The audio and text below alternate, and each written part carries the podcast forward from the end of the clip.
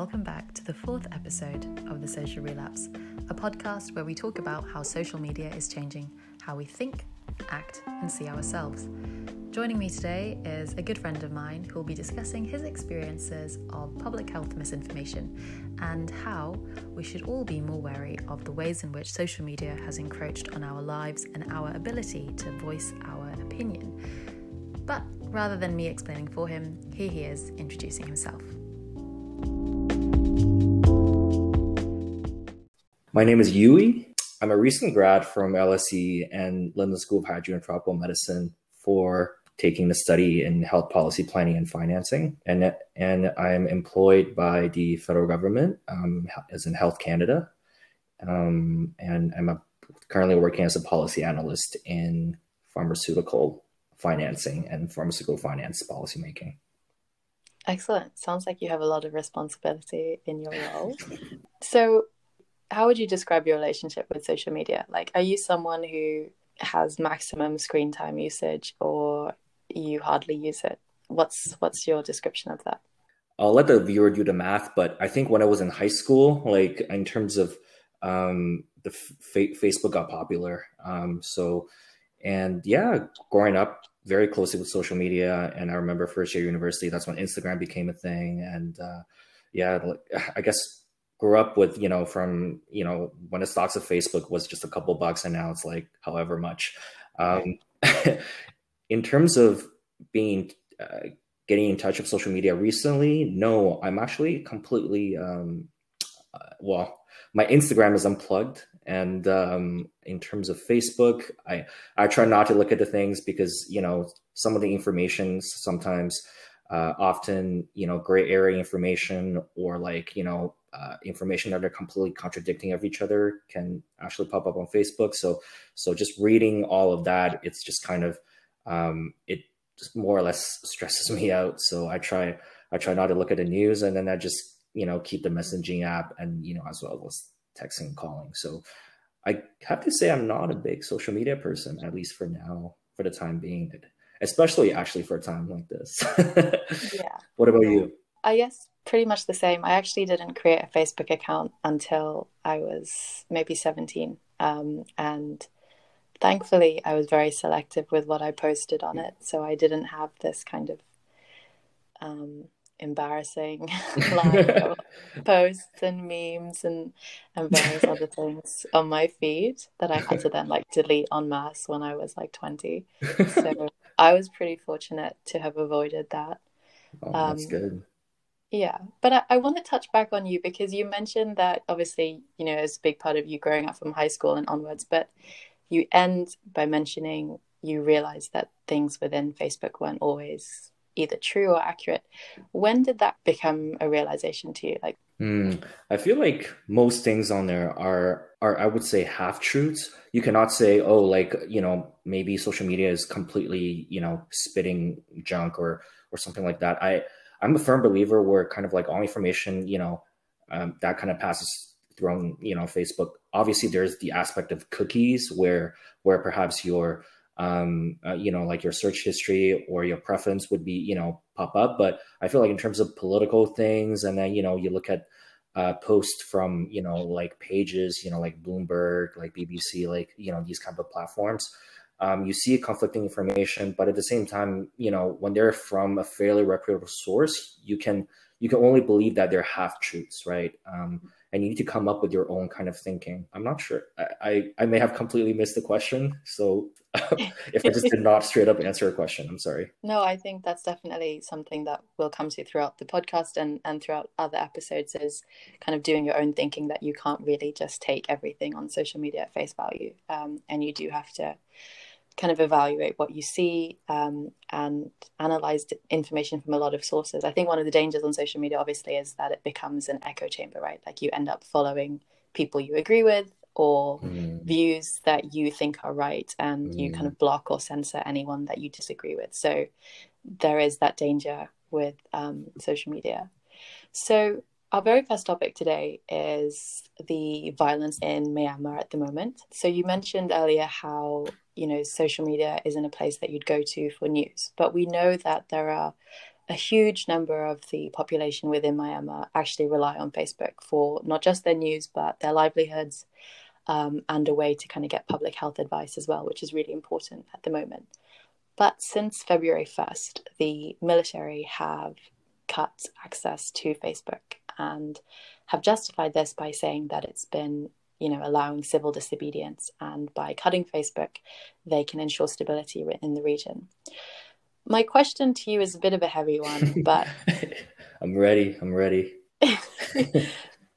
Given the the size of the population of Myanmar that rely on Facebook for their news, can digital blockades like this against a population be justified in the 21st century? I mean, this is my own opinion. For me, I I feel like, you know, if Facebook already has a presence, you know, like social media freedom as their form of, uh, you know, news outlet, you know, if that kind of uh, perception is in place, you know, that system is in place and, you know, um, people that live in that region trust the source. Um, I feel like, you know, uh, whatever the government is doing is unjustifiable. Okay. So yeah i guess the important thing though is that it's not actually the government that's taking this right it's it's the the military but let's let's go back to facebook you said something about facebook you said if they rely on facebook that much they shouldn't have their access limited right? Yeah. So let's just say you know we're going to be talking about it later like about china. And for example if china starts to you know let facebook in and twitter and youtube um, what would what would that be like right? You know people will obviously see a whole lot of like you know western kind of perspectives and news and so on and but you know at the end of the day it's not going to make that much of a difference because you know china now more than ever probably has the best like human rights in its history you know relatively speaking. Like the people there have kind of own perspective. You know it doesn't mean social media is completely banned in china. Like china has its own platform um, maybe because China doesn't want like you know like kind of like a Western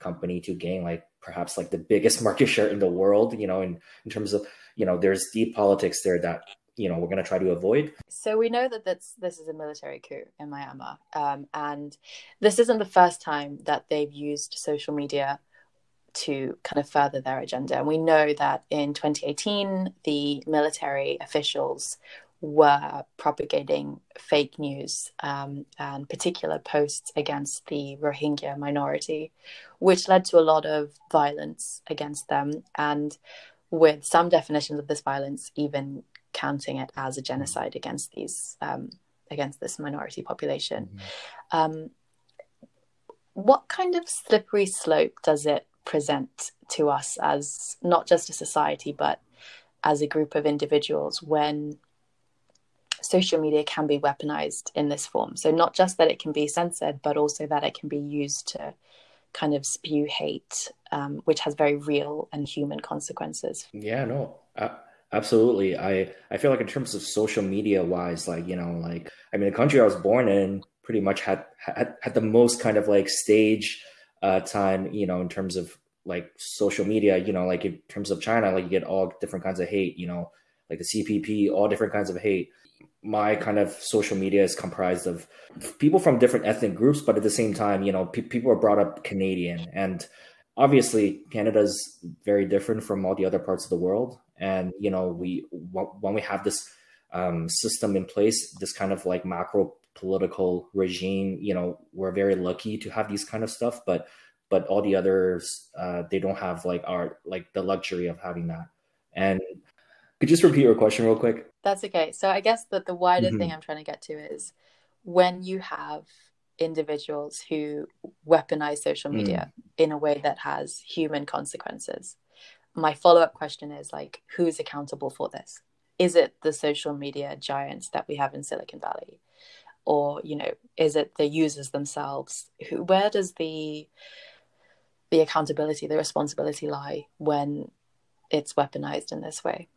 It's it's not a matter of accountability anymore. It's the matter of who has control. Like um you know there's unfortunately you know there's very few kind of you know uh, social media or perhaps news outlet that have integrity. And a lot of you know the stuff that's happening these days are are people are become more partisan. So that means that you know people uh, perhaps you know you know it's not just like the role of social media has become more but you know the partisan thinking via social media channels and social media channels has fully you know radicalized people even. Um, so i don't think it's an account it's an issue of accountability. It's an issue of who has control. But who at the end of the day has accountability? I don't know god and maybe like people um you know proper governments maybe? Like you know governments who who uh like who actually think for the people and then and then have journalists that are not afraid to die perhaps? Yeah it, it's something that's hard to pinpoint right on a specific entity that is accountable. But we often hear in debates as well that politics and government can't take on social media. Like it's just it's just too big a problem right? Like the weight that social media giants have um, and even when governments do try to pull them in line with regulation or specific policies we often see especially from an economics standpoint we see arguments about you know not paying taxes or moving across to a different place so that you're no longer under that remit so it does seem like people are throwing their weight around and not really wanting to claim responsibility for it. And, and this is really important in the context of Myanmar because Facebook did admit later on that, you know, the fact that military officials were able to weaponize this fake news against the um, Rohingya population led to led to lots of, you know, violence and, and hurt against this group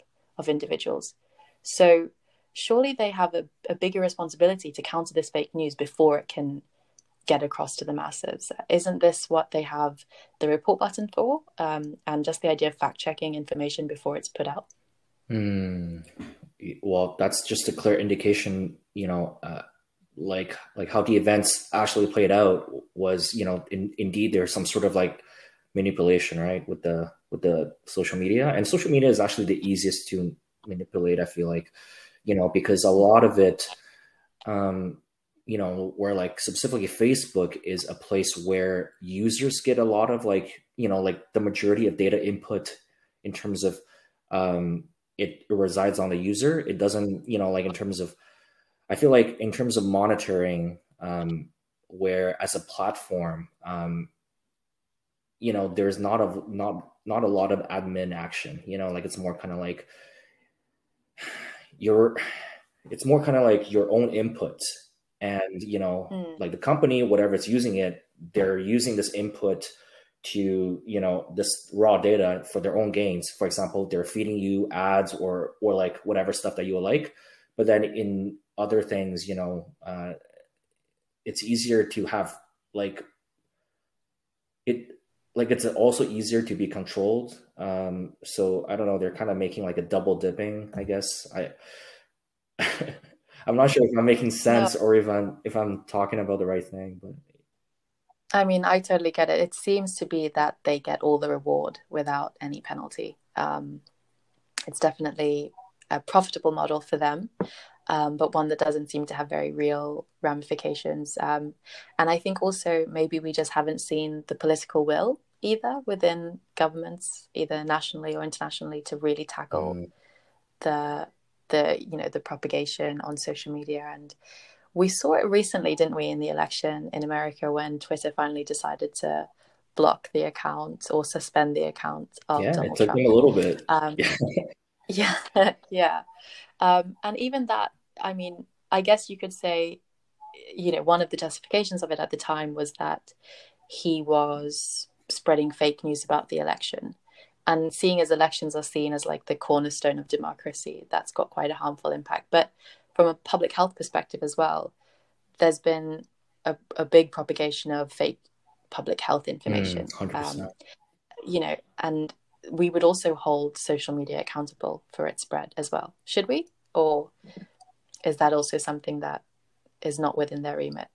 Absolutely. I, I um, I'll give you one of the examples. So, so my dissertation was actually regarding about essentially the marketing on on social media platforms, uh, like regarding breastfeeding feeding during COVID nineteen, and a lot of the companies, like you know, like bottle companies and you know, uh, um, baby formula companies they like to put out a lot of false information regarding about you know um, breastfeeding um, to the masses, right? Uh, you know, like they have an amazing platform. For example, you know, like if you look at the Nestle uh, Facebook page in in like Southeast Asia, you know, there's like literally tens of millions, you know, followers or like likes that you know that are kind of uh, in touch with with their social programs, and they're giving out false information, like you know, things can be passed on, you know, in like breast milk, and then uh, so please, um, please stop breastfeeding and then, you know, use this infant formula, you know, and you know, like babies like that are one year old or, or like that are younger, like six months, like they cannot, you know, like it's not a good idea for them to have baby formulas because, you know, third world countries, they're more likely to have like pneumonia, diarrhea, and when, you know, there's no sanitation.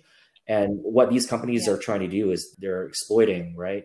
Like a third world country, you know, like in a household, they might not even have access to like clean water, but like imagining, you know, me donating like like a bucket of baby formula, like what that means. You can give it to your child, or you can go on and sell it, right? So people take these kind of things, but yeah. they're forgetting, you know, in terms of like infant, like they need breast milk because that will build their like immunity and antibodies and so on.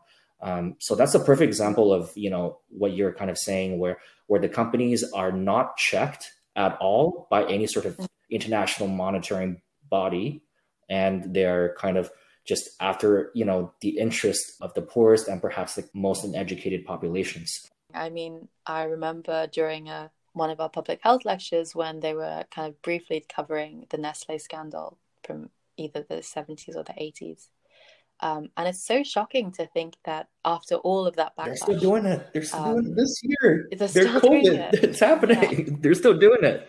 Yeah, that's that's terrible. There's something really horrific as well about exploiting the fear that a pregnant mother or a mother has about her young child because you know your maternal instinct and the idea of looking after your child would obviously trump everything else so if you're being fed that information you know you you yeah. would follow it you wouldn't know yeah no to. that's actually one of the reasons i wrote about in my, in my dissertation yeah. you know like it's very kind of like a sufferable situation not a good situation for the mother like the second in terms of the largest child mortality right? pre five year olds in the world you mm. know number one africa like number two southeast asia why because Mm. Because actually like you know um, like WHO and you know like unicef actually cracked you know like you probably brought it up you know because of like the 80s and 90s scandal and then now you know they've they've cracked it but you know they're nowhere big enough to go against like the giants. There's still like tons of work to be yeah. done. Um, actually just because of covid I've, I've been kind of hearing things you know from um, different uh, nonprofits as well as like um, WHO that they're kind of coming up with like a social media algorithm to to kind of monitor um, all these kind of ads um, that are going against you know some of the WHO like infant feeding guidelines um, and you know like the infant kind of uh, feeding network. So all, all these like um, nonprofits are coming together to form this kind of monitoring mechanism, kind of like algorithm to monitor like ads like this on Facebook, Instagram, and things like that. It's coming together and hopefully you know maybe in 10 years we'll have that. I mean to be honest though it sounds really good. I guess if it can come together hopefully sooner but it does make me wonder why do we have an initiative to counter fake public health news but not fake political news obviously within the pandemic it makes a lot of sense yeah we should counter fake public health news but given this new radicalization of people on the mm. political spectrum, that, you know, we don't really listen to each other or listen to people with opposing views. So, why is there not a stronger commitment by governments to counter fake political news or news that purposefully weaponizes individuals against another. I mean, why why do we draw the line at health? I'm gonna probably get very philosophical on you. Okay, like please do. um, personally, I think things like I think health policy stands for it's it's more of a principle issue, right? You know, it's life and death, right? People cannot be impartial about life and death. You know, if a government, you know, it's going to be in charge and it's going to kill everyone. Okay, okay, whoa, whoa, there. Like something is wrong with this, right? You know, it's right or wrong. But but do people really care about at the end of the day, especially in the West, like what kind of government is in it's governing them? Like at the end of the day. And then, you know, every four years, every eight years, things might be different. So it's easy to be impartial about politics, and that's where you have this kind of watery, murky area where where you know you can get a hand in or two in terms of controlling and and I feel like when it comes to politics, social media is more impartial regard you know as opposed to you know health policy reporting or or like some of the health policy news on social media. It's I mean, yeah, this is pretty much kind of the first topic in, in a nutshell is, is, the role of social media within politics, I guess, and also the role that politics has in social media. I think within the UK, we had a coalition government leader who now works mm. for Facebook. And I think often we discuss within like the public sector sphere this like revolving door of policymakers into these private institutions, whether it's social media or finance or health consulting, which is my personal bugbear. But thinking thinking more widely, I guess the idea of, of monitoring the internet brings us nicely onto our second topic, which is a discussion of how safe digital political activism can be. And this is obviously a really fine line, right? Like you have to be able to monitor the internet for fake news, but also not monitor it too much in that it kind of curtails an individual's right to freedom of expression or kind of right to protest. So the question we're going to be discussing is how safe is political activism online? Sadly, that's all we have time for on today's episode of The Social Relapse. You will be able to hear more on digital media activism and Asian representation on social media in our upcoming episodes. So, till then, sit back, spread the word, and we'll see you next time on The Social Relapse.